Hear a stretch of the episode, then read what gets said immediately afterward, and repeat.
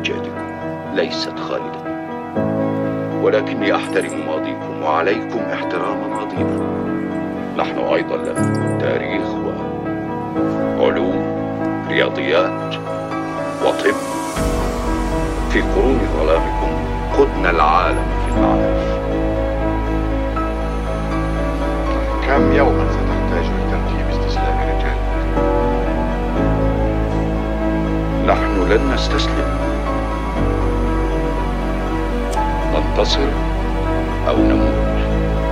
ولا تظن لها نهاية سيكون عليكم أن تحاربوا الجيل القادم والأجيال التي